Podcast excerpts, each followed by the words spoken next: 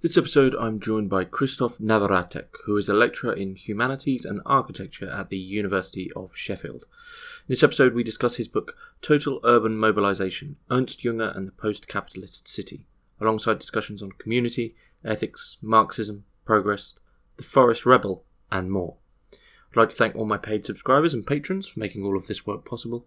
And if you would like to support Hermitix or become part of the community, please find links in the description below. Enjoy.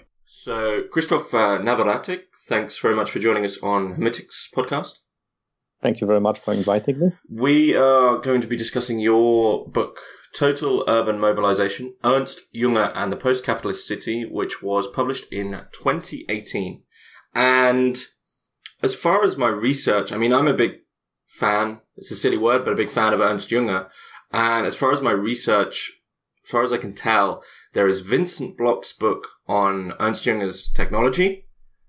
Yeah. There is Elliot Neaman's biography.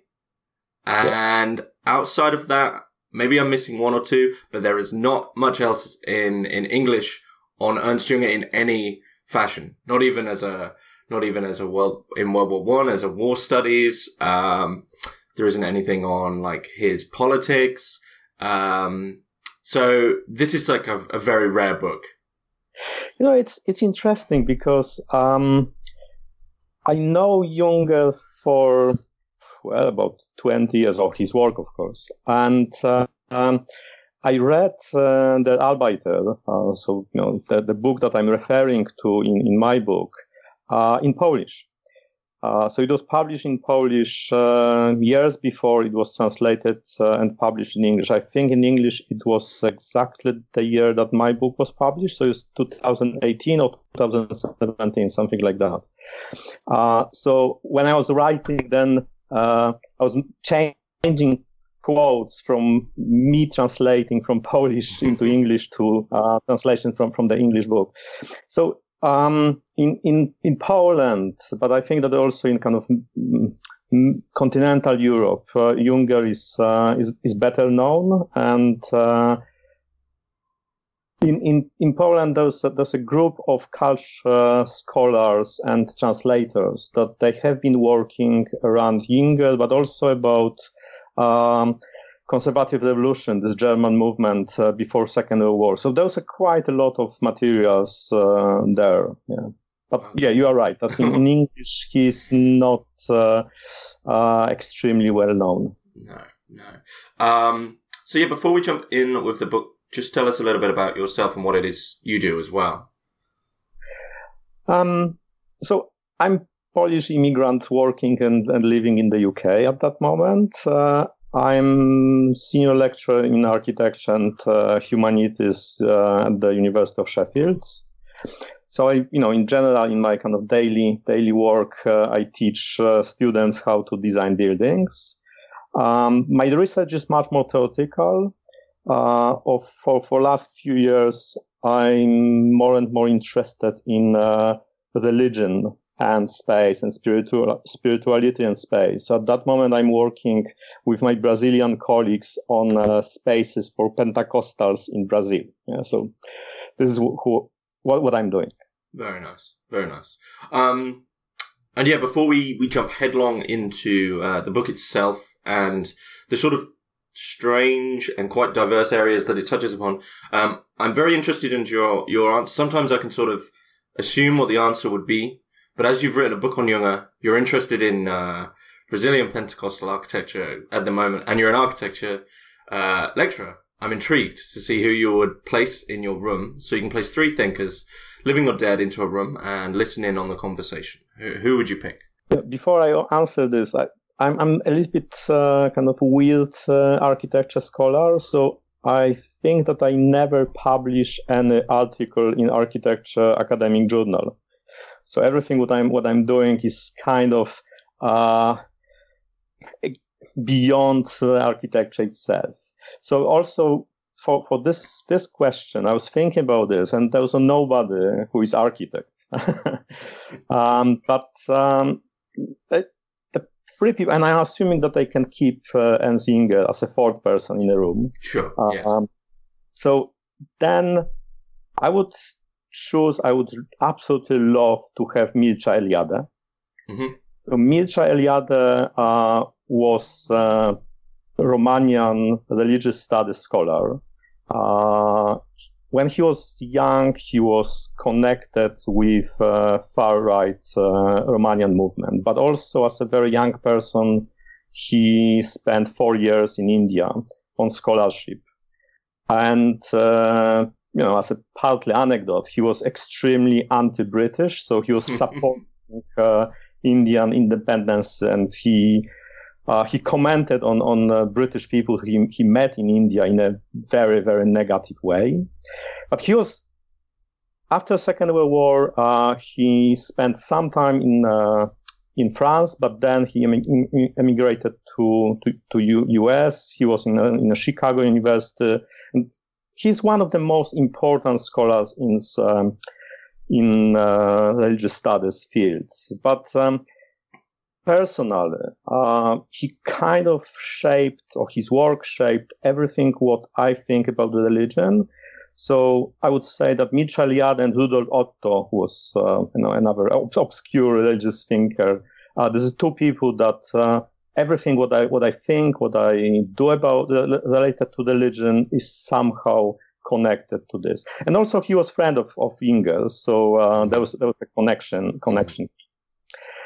The second person, it it could be surprise because uh, she was not um, philosopher or thinker as such. I would like to have Octavia Butler, mm-hmm. um, who was a black feminist American science fiction author. Um, and uh, what what she was doing in her work is uh, to me is absolutely mind blowing because everything what again I'm I'm interested in the question about how how to survive, what is community, what is the relationship between the, the, the religion and the community and individual. It's everything. Everything is in in her writing. Uh, even questions of kind of uh, post-humanist or transhumanistic uh, ideas. They're all there. So I really would like her to uh, to be there. And the third is probably the most obscure um, because it's a Polish uh, thinker. Uh, his name was Marian Zdziechowski. He died in 1938. He was aristocrat and uh, conservative thinker, um, but at the, at the, same moment, um, he was trying to, and I'm, I'm kind of cheating here because when I was thinking about the third person, I was kind of between uh, Mikołaj Berdyaev and uh, Lev Shestov, so Russian, Russian thinkers. Mm-hmm. But Zdziechowski was trying to translate uh, Berdyaev, Shestov, Soloviev, and, and other uh, kind of 19th century religious um, thinkers from, from Russia, from kind of Orthodox uh, Christianity into Catholic Poland, and in, in fact into Catholicism. And what is what is connected connection between Butler and Zdziechowski is that both of them are kind of expecting the end of the world that is coming soon. Um, you know, for Zdziechowski, he was absolutely right. Uh, you know, the Second World War was end of his world. But in the same moment, they they are both, and Zdziechowski was very much interested in um, very ethical approach to to Christianity. He he published absolutely amazing book on cruelty. The title is on cruelty, and uh, it's it's really brutal criticism of, uh, of Christian Church, especially of Catholic Church.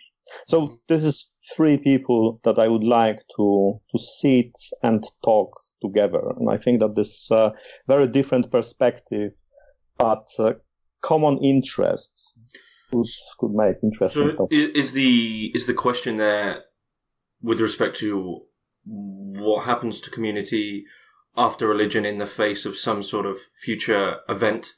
Yes. Okay. Okay. And is that is that what in terms of architecture, is that what you're trying to head towards? Is how do we understand uh, the spaces that we inhabit when we also understand that we're heading into an uncertainty? You're absolutely right. This is this is fundamental question that I'm trying trying to answer. Um, I use uh, recently, I published article on Rudolf Otto. Uh, Rudolf Otto, the most important book is uh, on uh, what what doesn't mean the sacred, um, and uh, he kind of define not religion but a religious impulse as a moment when human being uh, is challenged by the the unknown, fundamentally other. And um, I, I was using this kind of framework to talk about this gap between what we know and we, what we don't know. So the, the science is trying to, to, to cross the gap. But religion is kind of making acknowledgement that this gap will never disappear. And of course, you know, our, we progressing in, uh, in knowing the world, but this ontological gap between what we know and what we don't know, mm-hmm. it's, it's, it's always there. And it's, it's, it's kind of existential uh, challenge to, to us as human human beings. So yes, I'm, I'm in, in, in my work also as architect. Uh, I'm, I'm, working on with this. So it's sort of like um, Kierkegaard's leap of faith, but in architectural form. Um, so why, what does an architectural leap of faith look like? Well, you know, it's rather the the word that is uh, fundamental to everything what I'm doing uh, is context. Mm-hmm.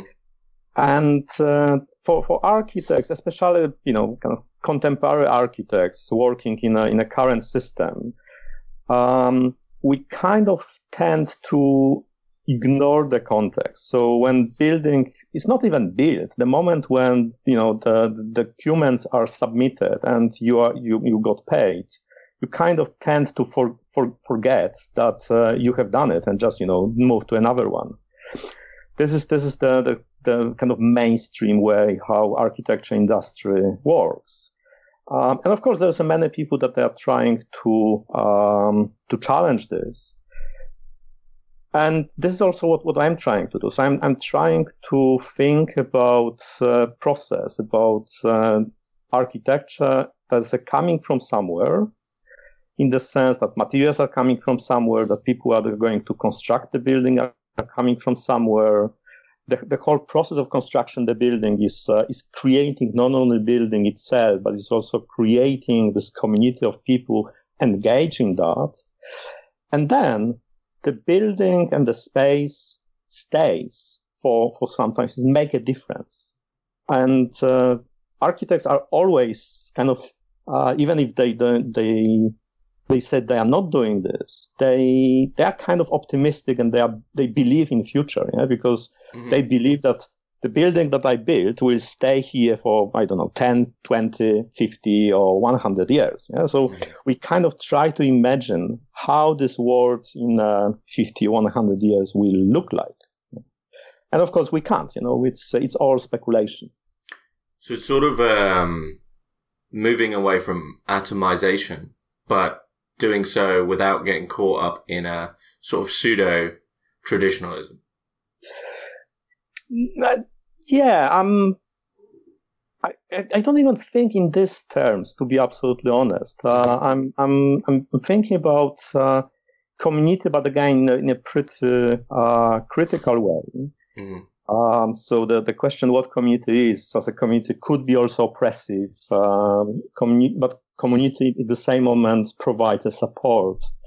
But when you work in, in architecture, when you think about uh, creating a building, in contrary what uh, how architects are very often uh, presented as this kind of you know individual geniuses, uh, you know again uh, that the, uh, the, the point of reference was Ayn Rand with you know Atlas Shrugged. You know, uh, this is the, the vision of architect, but architecture never never works like that. You always work uh, with other people, mm-hmm. Um, you know, with your clients, with uh, you know builders. You know, th- those are always pretty big uh, network of people that you need to to interact and um, kind of understanding how this network works, how this community works. This is what uh, what really fascinates. Okay. Okay. I'm sure some of these ideas will come come back in, but um, moving on to your book. So why why did you write this book? Because it's um, it's sort of uh, I don't mean to be crass, but uh, an academic risk to write a book using Junger. Yes, but um, as I as I said before, I'm kind of I like to be the only architect in the room, and uh, I'm I'm kind of I'm happy to be seen as a kind of academic weirdo, to be honest. Mm-hmm. Uh, so good. you know, I'm I'm for example, I'm I'm the as as far as I know, I'm the only one architect uh, member of British British Association for Studies of for Religions. Mm-hmm. Yeah, so there's no nobody else like that. So and also being you know being uh, Polish, uh, yeah, so immigrant. So it it kind of gives me some kind of freedom of being a little bit weird. Mm-hmm. Um, and uh, why why Junger? As I said, I, I I know Junger or his work for some time, but the, the biggest, the most important reason is that the majority of urban studies or discussion about uh, the city has a kind of Marxist foundation. So most of kind of mainstream urban studies are somehow related to uh, to to Marx and post-Marx thinkers. Mm-hmm. And I, I, absolutely respected those, you know, fantastic uh, body of work done. But at the same moment, I always, and there's a kind of growing feeling that we are missing something.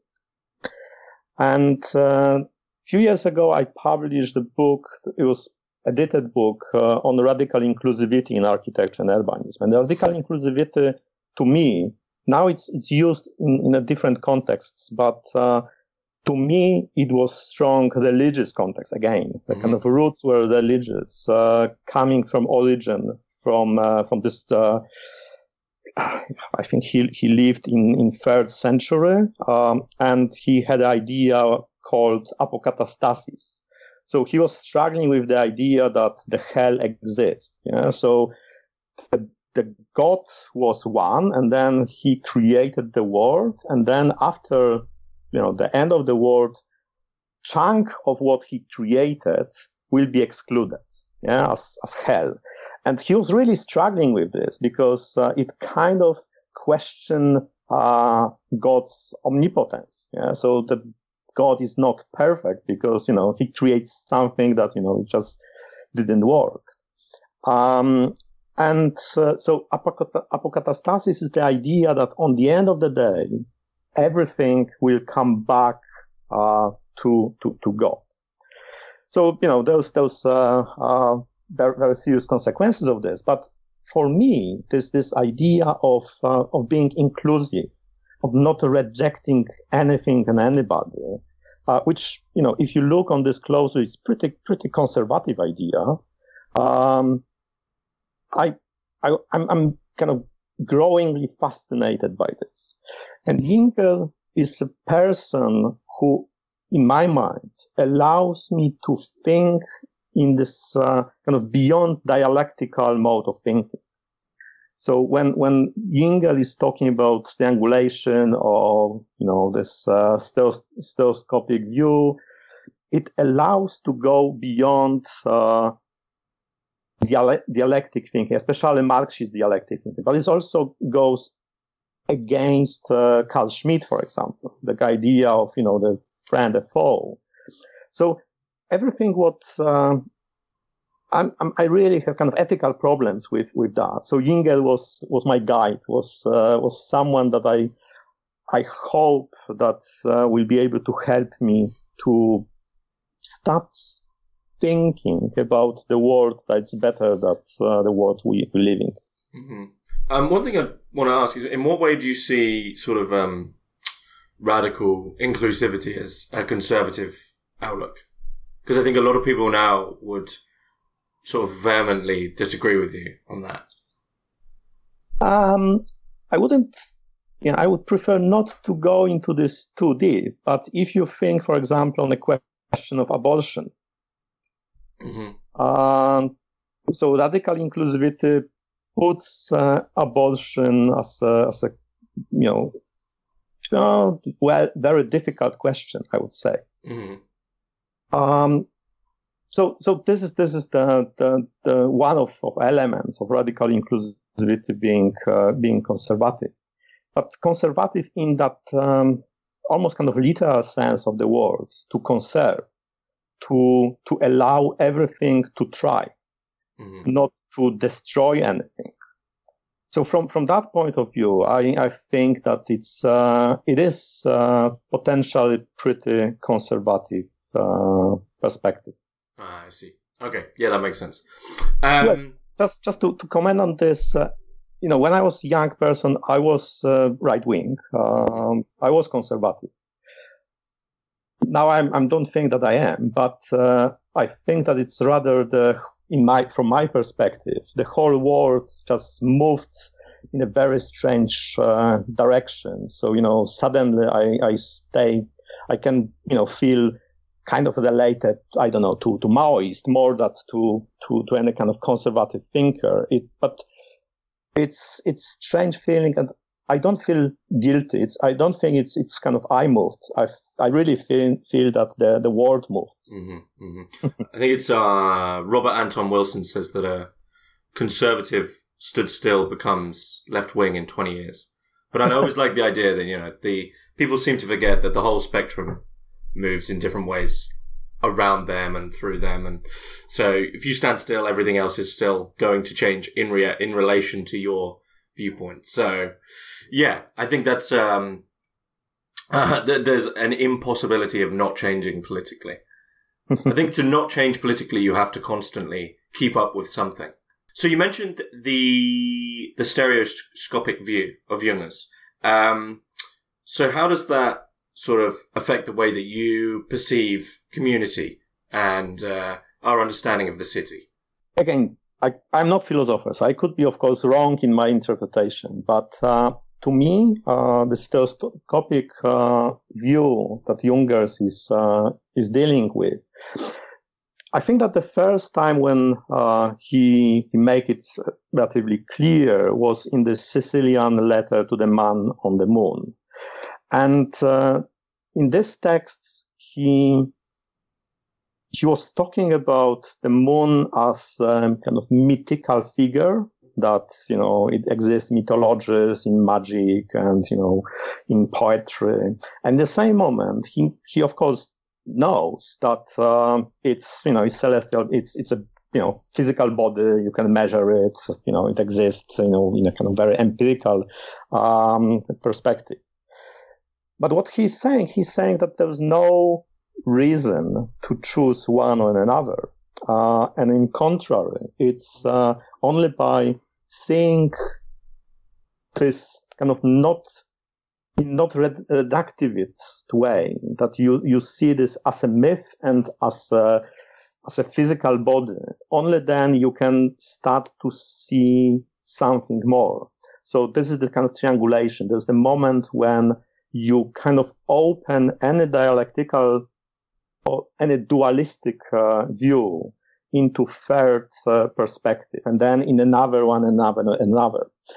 So th- this is extremely important to me because, as I said, the, the, the word that I think if I could choose one word to describe everything what I do is context. Mm-hmm. Um, and this is this is the moment when you think about community again as a as a parts of uh, of the context and you stop thinking about yourself as an individual and you start to think about what is connecting you with the world outside you. And then you start to question you as a kind of autonomous subject and you start to see you as a subject as a kind of blurred, uh, porous, uh, weird structure that's kind of going beyond you, but also this external, you know, beings are penetrating you.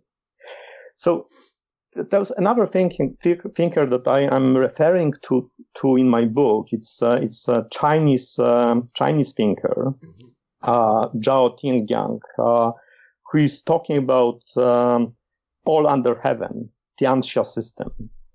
But his criticism of uh, European thinking is exactly along along these lines. So he was referring definitely to to Carl Schmitt, and he said that you know for Schmitt, and, but he said for for all European thinking, your political thinking, the politics and what is political starts with with individual, with one. And he said that you know Chinese thinking is not rejecting the, the rights and freedom of individual, but uh, what is political starts with relationship with someone or something out. So you need to have at least two uh, beings to even start to talk about about uh, political. So so this this is connection also between Engel and uh, you know kind of other thinkers, and this is what how I see this kind of stereoscopic view. So do you think that the the Marxist view of um, well the Marxist view in in its sort of abstraction when it's with its focus on value, production, labor, do you think that that sort of overlooks the um, the idea of community that you have and the idea of the individual that you have that you you end up getting caught up in abstractions which aren't exactly helpful to creating a communal or inclusive space? Yes you know th- th- those are several attempts of uh, kind of uh, changing or mutating or morphing Marxism. You know, you, you have Sartre with, with existentialism and, you know, the other things, you know, the, the Lefebvre was, you know, one of, again, the, probably the most important thinkers uh, or theoretician co- talking about the urban space. So, of course, there was uh, attempts to, to go beyond the abstraction and go into, you know, uh, daily routine and, you know, kind of uh, life. But I, I still think that um, something is missing in, in this analysis. And probably I would say that they're all kind of one dimensional. So the, the, way how I'm I'm looking on, on, on the world is that um, there's a there's a layers, there's a scales, and you know, it's kind of me being architect is, is coming coming back here. Yeah. So I'm looking on the city and I know that city will be drawn in scale 1 to 10,000 and then it will represent something, particular processes and structures. But then when I go to scale 1 to 1, I will talk about something different. But then when I go into the structure of materials that I'm, I'm, I'm using, then I'm, I'm going kind of beyond human beings. Yeah. So we as architects again tend to see the world only from our scale. Yeah? Mm. And it's it's fine, it's good. Yeah, it's it's important that we we design for people, but at the same moment, um, we we must be aware that uh, there are much bigger scales and there's a much smaller scales that influence what uh, what is happening with us and uh, what's what's going on. And I think that this is also what what's kind of missing in, in most of these analyses that they are tend to be um, this kind of one to ten thousand scales uh, scale um, perspective. That's a kind of looking on um, on the world, on the city from this kind of bird view point point of view. Mm-hmm. This reminds me of something that um, has come up on the podcast quite a lot. I mean, I've been doing this Michel Serres series um, and he has a theory of communication. So if you take it, understood it as love, um, people often say, well, love's just atoms, right? But that's one level of communication. The way we actually experience love is another. And you could say that in a community, that's a whole other level of communication. And he, he makes it clear that if you begin to view everything from one level of communication, then you end up sort of uh, putting yourself in a straitjacket. And it seems that is that how you see what Marxists are doing? Is you you're viewing the city from this certain level of sort of abstract value communication, whereas and and subsuming everything into that level of communication and understanding everything from it. And in doing that, you just block out everything else which is going on. Yeah, absolutely. And you know, as I said, uh, the, the, my my kind of I I try to think and, and I see the world in a pretty ethical way. So um, the Marxists ha- has this element of, of tension, of conflict, of war, of exclusion. and again, I, I respect it. You know, when I when I look on you know the employer employee, of course there's a tension, but it's not only tension. There's also something else. There's a common goal. There's you know friendship could be those. So this kind of economical um, perspective that is uh, trying to to define uh, everything what what we do is definitely not uh, not enough to understand the world uh, around us. Mm. So I, I absolutely agree with with what uh, what Sarah is, is talking about. Even if you know, I, I don't know much about. That's okay. You also you also state um, that the book should be read as a stroll in the forest. Now, is this in relation to Junger's notion of the forest, or is it is it just um, sort of just the way it should be read? Um, both. Uh, so it, in relationship, uh, there's there's a figure of uh, forest rebel mm-hmm. that uh, I think it's interesting how Junger is kind of uh, not progressive. I, I, think it's not progress, but it's a kind of he's taking different perspective and it's a, partly it's his personal approach. I don't I don't see it as um, as a program. It's rather how he see different strategies to to deal with the world. Yeah, so there was uh, the worker. There was uh, on the other spectrum, part of the spectrum is the anarch, mm-hmm. and but there was also the rebel, rebel, uh, forest rebel, who is um, a, it's a kind of similar way that this non-dialectic thinking because forest rebel is someone who is beyond the world and the, the structure and is in the same moment inside the world. Yeah. So it's someone who exists in the system and beyond the system. And the forest, as I understand from, from, from Junger uh, writing, is this uh, kind of subconscious of civilization. So it's a, it's a space not only for freedom, not only to escape, but it's a, it's kind of a reservoir of um, of myths, of religion, of anything what is uh, it's it's hidden. It's what what the kind of mainstream discourse doesn't doesn't exist, or it's uh, it's kind of excluded, but it's there, and uh, it will never never disappear. So this is this how I see it. So in that sense, do you, do you think the the forest rebel can actually exist within the city? Yeah, yeah, I absolutely. I I think um, that uh, it, he or she can can exist in in any situation, and city. Um, like like everything, city is not uh, only one it's not only, you know, capitalist uh, machine to exploit its residents. It's not only to generate uh, profit. Yeah, there's a different layers and different modes of existence of uh, of city. So so yeah, absolutely. I I I, I can as, aspire. I would like to to be forest rebel. I can't afford to be uh, to be anarch, but uh, I I think that you know it's uh, it's it's a model that I, I would like to uh, to be able to to to, to follow. Mm-hmm. Mm-hmm. Do you think that there's um a price to pay for being subsumed entirely into the city and getting lost in the city? Well, it, it depends who you are, of course. Hmm. Uh, so uh, you know when when you take uh, kind of extended Marxist perspective, you know if you are rich, then uh, you exist in different uh, way, and if you are poor, you exist in a different way.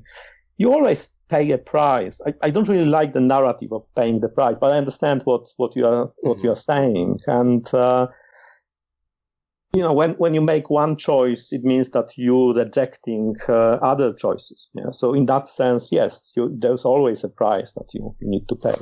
Okay.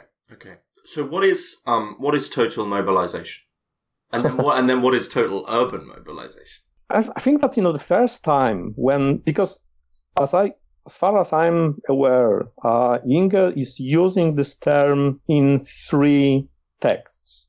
So first of all, in uh, in, in essay, Total Mobilization, which was published in 1930.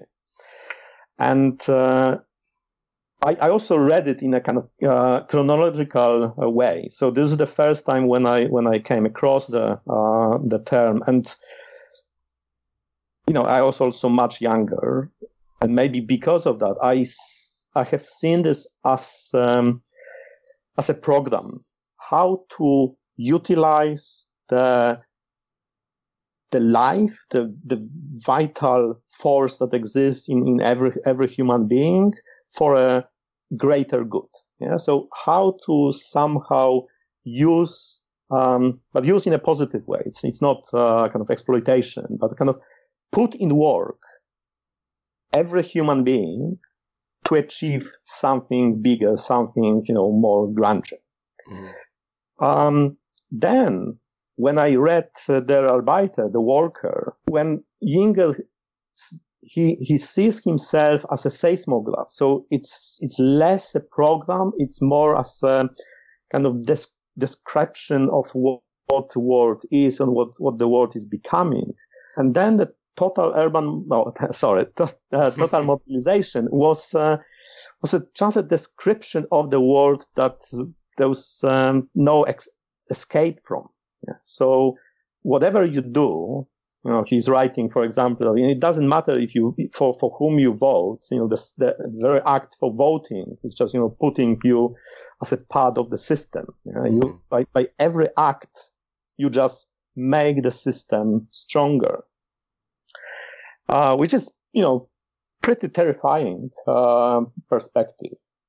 But then, um, after Second World War, uh, he published an essay on peace, and he started to write this essay uh, in 40s.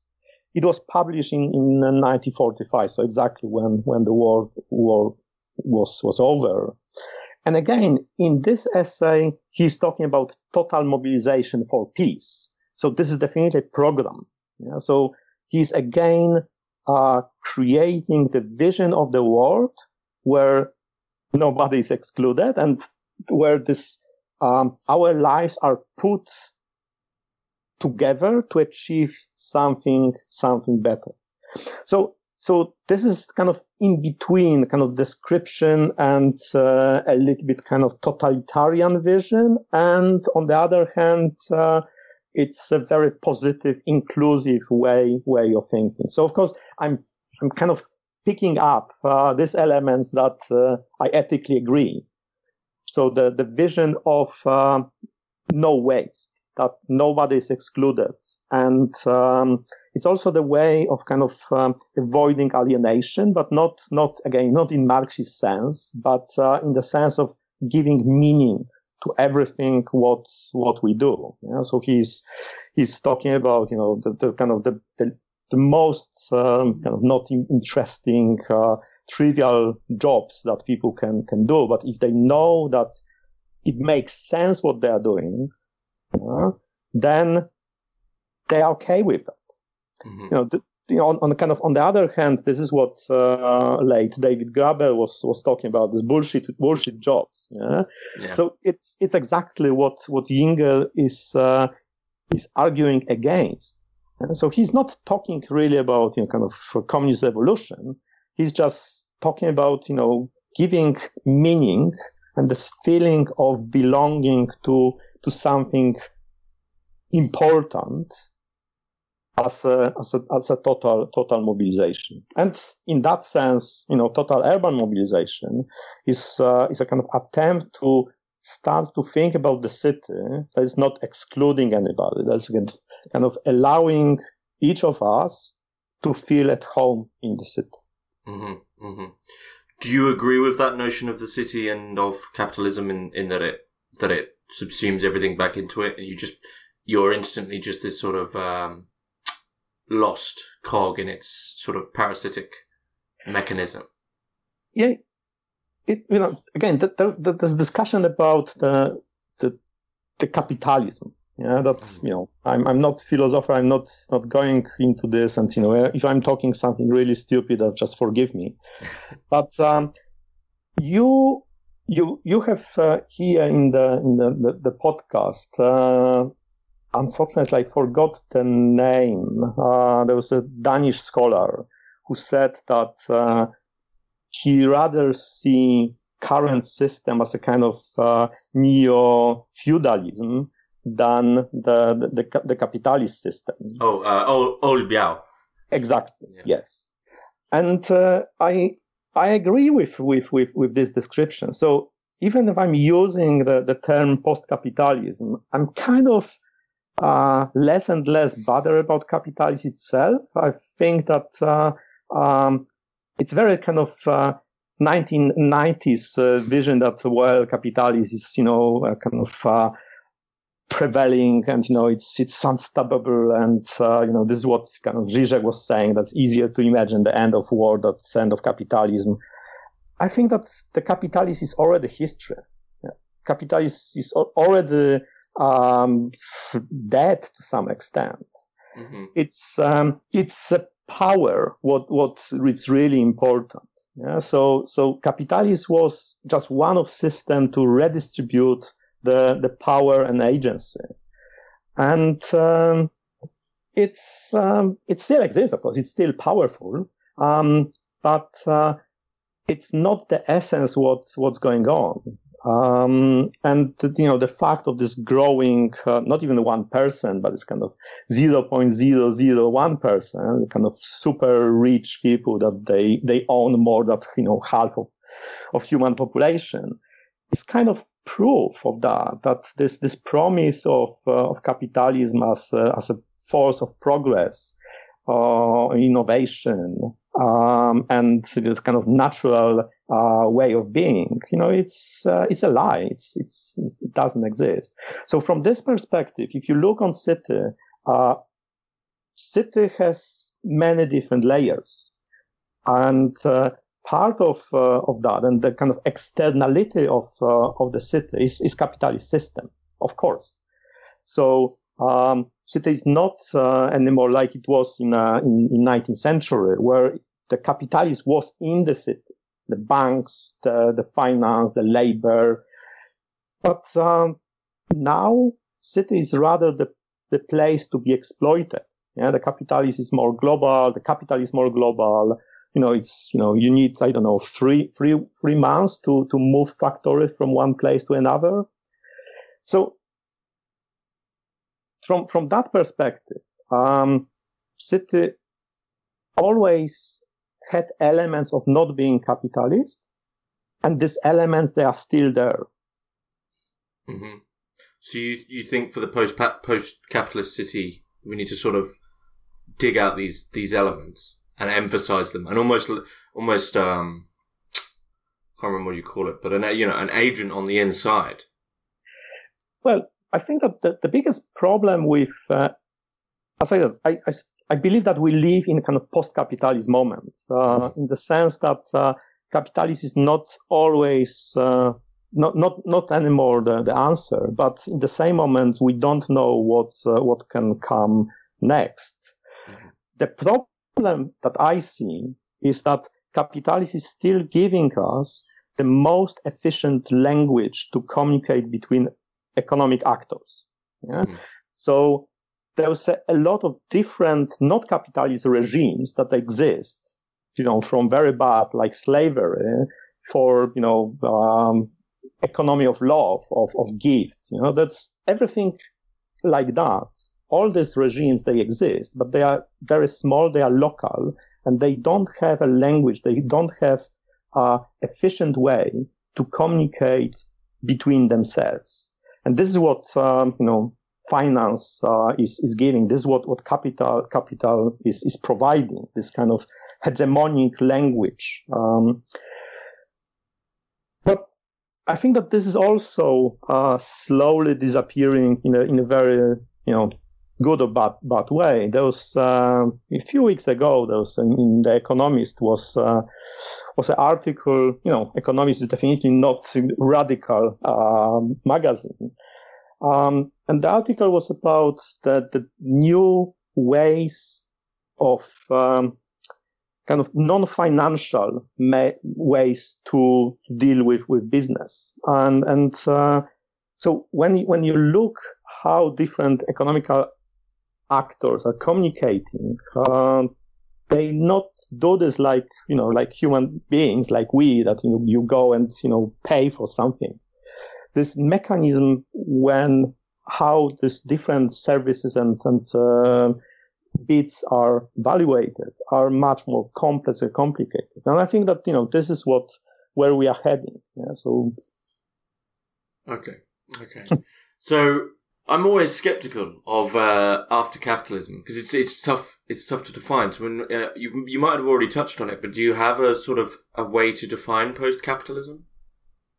No, as I said, I think that you know post capitalism is uh, is now. Uh, so mm-hmm. this is easy to define. This is the moment when uh, you know uh, the, the narrative that you know there was no magic money tree and then, you know, few late, few years later, when there's a pandemic, then suddenly, you know, ah, yeah, we can spend, you know, billions, um, no problem. Yeah? So, you know, it just, you know, exposed the lie that uh, it's power what is really important. It's uh, it's a, it's politics really, not really the capi- capital as this uh, kind of abstract force that's uh, um, making everything uh, and you know organizing everything.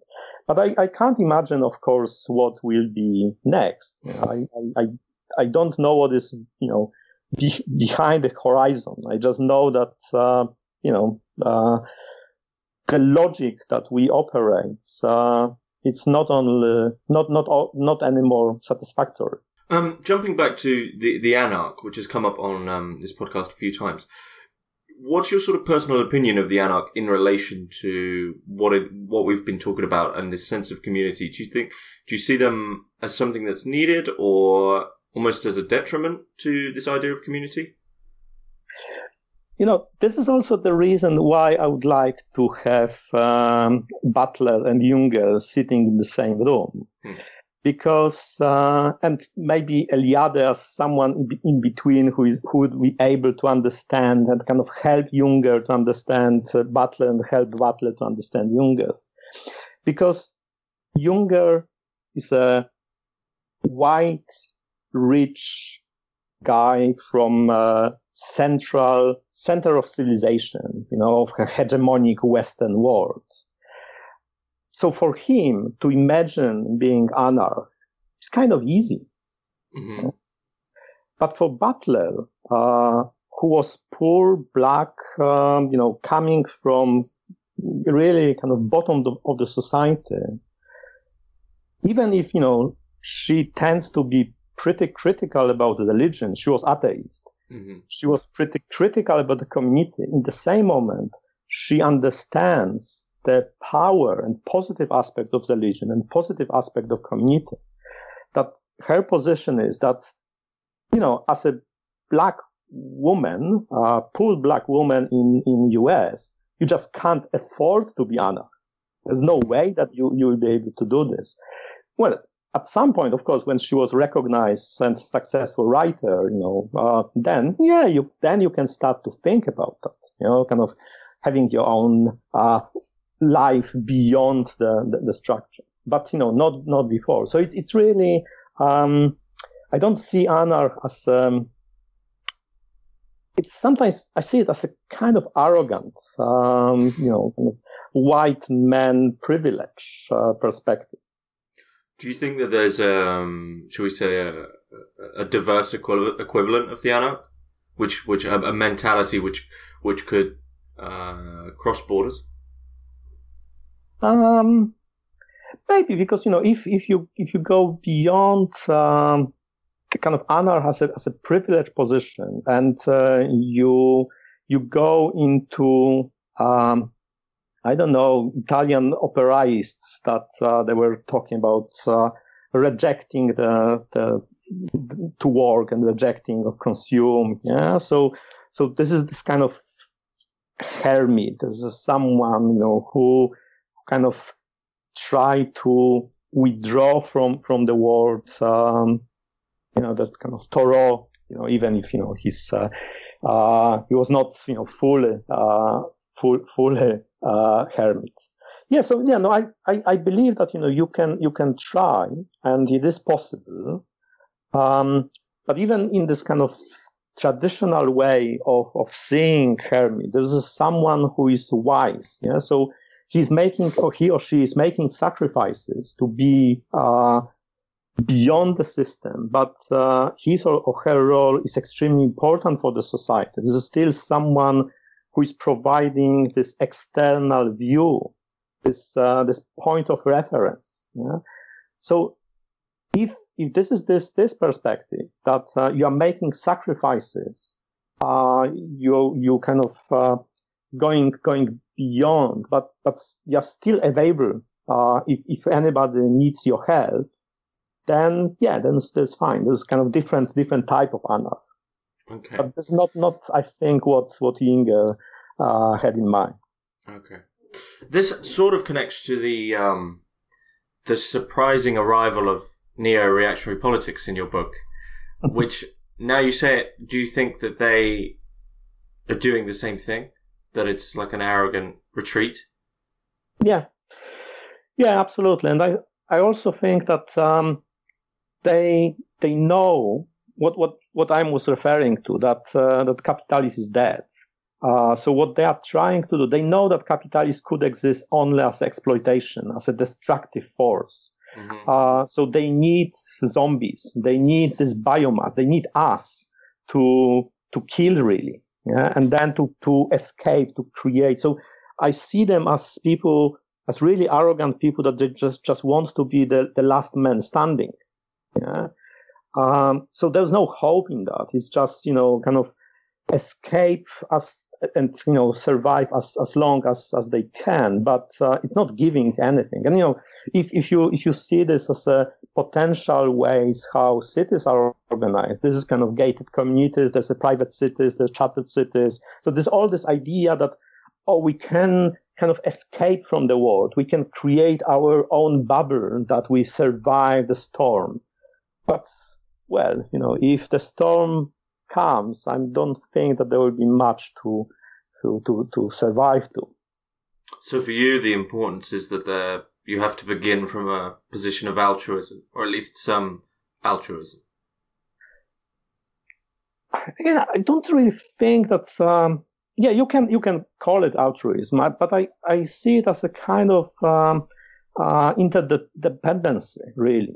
That uh, whatever you're doing, and, you know, again, the, the, the, pandemic was, was really good experience uh, from this kind of seeing world in a more ethical way that, you know, people like, yeah, like, like me, like, you know, university, university lecturer, um, you know, even if, you know, it was tiring, you know, teaching online, but yeah, there was no problem for me to I, I still have my job i you know i was able to sit in my apartment and you know have my food delivered but there was a people out there that they were, you know, picking the crops and put, putting boxes and, you know, and delivering this food to me.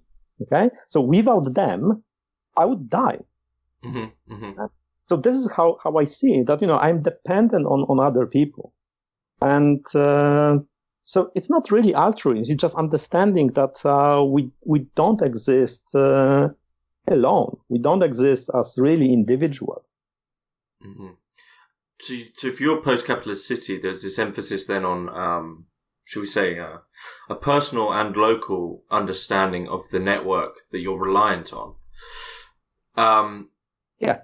In what sense, you know, there's there's a I guess some people would see it as a danger of a return there, a return to like a traditionalist way of living where you, you know, you're friends with the baker and the butcher and you all, uh, sort of trade off in that way. Do you think that that's even a possibility? Or do you think that because of, um, modern technology and the way that that's heading, that you really are going to end up with almost like a combination of those two? So almost like the absolute oxymoron or paradox of traditionalist tech, like traditional technology in some way or technological tradition you know, something just doesn't make sense. No, I, I agree. I, I think that um, it's not only because of of, uh, of technology. Technology is allowing us, helping us, you know, you know, to have this conversation. And uh, you know, the, the project that I'm doing in, in Brazil, I'm I'm doing this even even if uh, I was not able to be there. Mm-hmm. I was I was invited to be visiting professor in Brazil, so I should be there. But you know, pandemics happened. But you know, technology allows us to uh, again, I'm dependent on my on my colleagues in Brazil, so they are doing field work, not me. But you know, we are doing the project. So of course, technology is part of that, but uh, those those more, I think, that definitely the incoming or you know happening already the, the climate uh, climate uh, disaster, climate change. It it also makes us aware that um, you know we we are not able to kind of retract to the small community and kind of ignore everything everything else. Uh, so the the awareness of uh, of being dependent on uh, much broader ecosystems, uh, it's it's there and it it should stay. But in the same moment, uh, you, you, are right that, that this um, elements of rebuilding communities, rebuilding uh, local interdependencies, they are very very important. Okay. Is there anything you would like to add about the book that you feel like we've missed, or something that you'd like to uh, add in? Hmm, I, I, don't know. I think that the book is uh, is pretty dense. Uh, I I got uh, one very angry email from from a reader uh, that uh, he said that you know oh I bought this book because I believe that you give me guidelines how to you know go to this new better world and you know there's just you know the kind of a lot of name droppings and theories and you know it's completely useless to me. So he was really really, angry uh, and also you know academics books are pretty expensive so you know and he, he bought it instead of you know find it you know for free somewhere. So yeah, I think that you know if uh, if people are expecting uh, to to have you know clear manual how to achieve the the, the better better world, uh, they will be disappointed. So I would, I would strongly recommend not to buy it, not to read it. um, but in the same moment, I hope that um, there are elements uh, allowing readers to think about the city in a different way. Um, a little bit beyond this uh, kind of political divisions or left and right. Um, you know, in a kind of joking, I would say that the, the, the, main argument of the book is that if you are really conservative, you should be communist, you know, something like that. Um, but no, to, to, be more serious, uh, I, I, hope that there's elements of thinking that uh, will be useful uh, to to readers. Mm-hmm. Are you working on any uh, working on any books at the moment, or working on anything currently, other than I, the Brazil project? Yeah, the the, the Brazil project is uh, is you know kind of bread and butter. Uh, it's it's very interesting. I, I really like doing this, but um, I would like to. This is the project that I I started. Um, and it's you know it's probably the most important to me is uh, is attempt to to connect architecture in a spatial thinking uh, with religious studies and with religion uh, much closer. So I was I was touching upon this. So I, I published a chapter, I published article, but um, I would like to do this in a in a much more serious serious way. But uh, you know, it's uh, it's a kind of uh, project that I hope that I will do uh, till I I die. So it's it's a kind of long long term project. Very good. Um, that seems like a good place to, to finish up. Uh, Krzysztof, thanks very much. Thank you very much.